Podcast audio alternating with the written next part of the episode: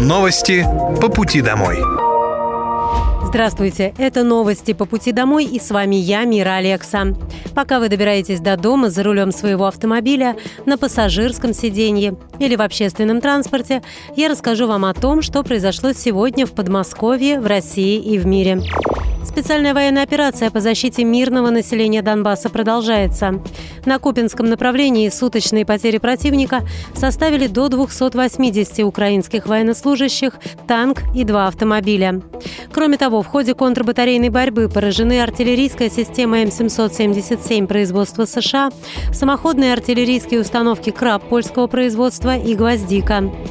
На Донецком направлении общие потери ВСУ за сутки составили до 330 военнослужащих, танк, 11 бронетранспортеров, 4 боевые бронированные машины, 3 автомобиля, 2 самоходные артиллерийские установки «Краб» польского производства и гаубица Д-20. На южнодонецком направлении уничтожено до 155 военнослужащих, 4 автомобиля, артиллерийская система М777 производства США, гаубица М109 «Паладин» производства США, две самоходные артиллерийские установки МСТАЭС и одна САУ «Гвоздика».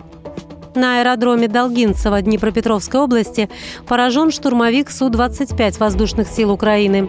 Средствами противовоздушной обороны в течение суток перехвачены три управляемые авиационные бомбы «Джедем», семь противорадиолокационных ракет «Харм» и четыре реактивных снаряда системы залпового огня «Хаймарс». Кроме того, уничтожен 41 беспилотный летательный аппарат. В Московской области стартовал конкурс на получение грантов правительства в сферах науки, технологий, техники и инноваций. Максимальный размер гранта – 10 миллионов рублей. Поддержка предоставляется организациям на реализацию научных, научно-технических и инновационных проектов в рамках приоритетных для Подмосковья направлений развития науки, технологий и техники, в том числе импортозамещения. Прием заявок продлится до 9 ноября. Подать заявку на участие в конкурсном отборе могут юридические лица, зарегистрированные и ведущие деятельность на территории Московской области. Проект, представленный на конкурсный отбор, также должен разрабатываться в Подмосковье. В соответствии с условиями программы, минимальный размер софинансирования проекта грантополучателям должен составлять не менее 20% от суммы запрашиваемого гранта. За два года в Подмосковье зарегистрировали 11 тысяч объектов недвижимости по гаражной амнистии. Закон о гаражной амнистии, который действует уже два года, это упрощенный порядок оформления прав собственности, благодаря которому жители Подмосковья получили возможность оформить гараж и приватизировать под ним землю. Сделать это можно бесплатно до 2026 года. Воспользоваться гаражной амнистией могут как владельцы гаражей, так и их наследники или покупатели. Но под амнистию не попадают самовольные постройки, гаражи на садовых участках и участках, предназначенных для ИЖС, разборные металлические гаражи, так называемые ракушки, а также подземные гаражи при многоэтажных домах и офисных комплексах. В остальных случаях право на амнистию есть. Оформленный в собственность гараж будет облагаться налогом. Размер ставки на само сооружение составит не более 0,1% кадастровой стоимости, на участок не более 1,5% кадастровой стоимости. Мат-капитал вырастет в 2024 году. Сумма материнского капитала на первого ребенка составит почти 631 тысячу рублей. На второго ребенка около 834 тысяч рублей, если семья не получала сертификат на первого малыша. Сумма увеличится на уровень фактической инфляции, которая сложится по итогам 2023 года. Сейчас в бюджете предусмотрена индексация материнского капитала на 7,5%. Программа материнского капитала в России действует с 2007 года. Первоначально государство оказывало поддержку только семьям, где появлялся второй ребенок. С 2020-го меру распространили и на семьи с первенцами. В 2023 году размер выплаты на первого ребенка составляет 587 тысяч рублей, на второго – 775.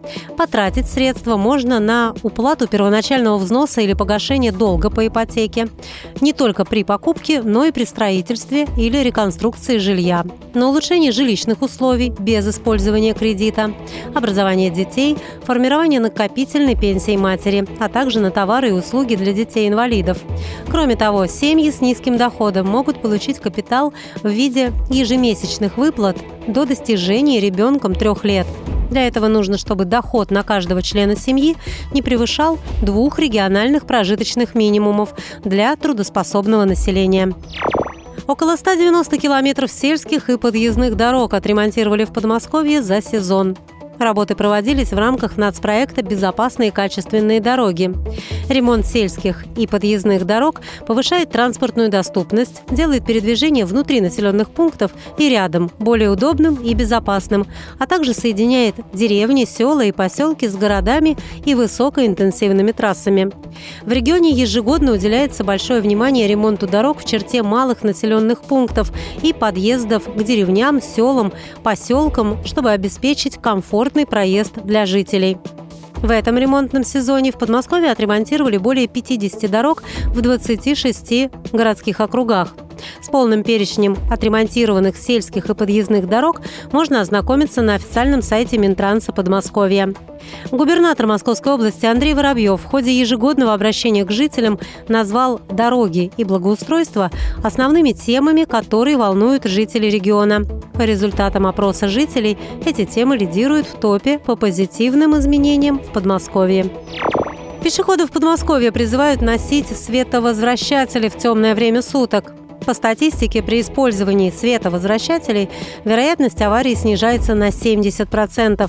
В осенний период темнеет рано, и если на одежде есть такой элемент, человек сразу же становится заметнее на дороге, а это значит, что есть больше шансов избежать ДТП.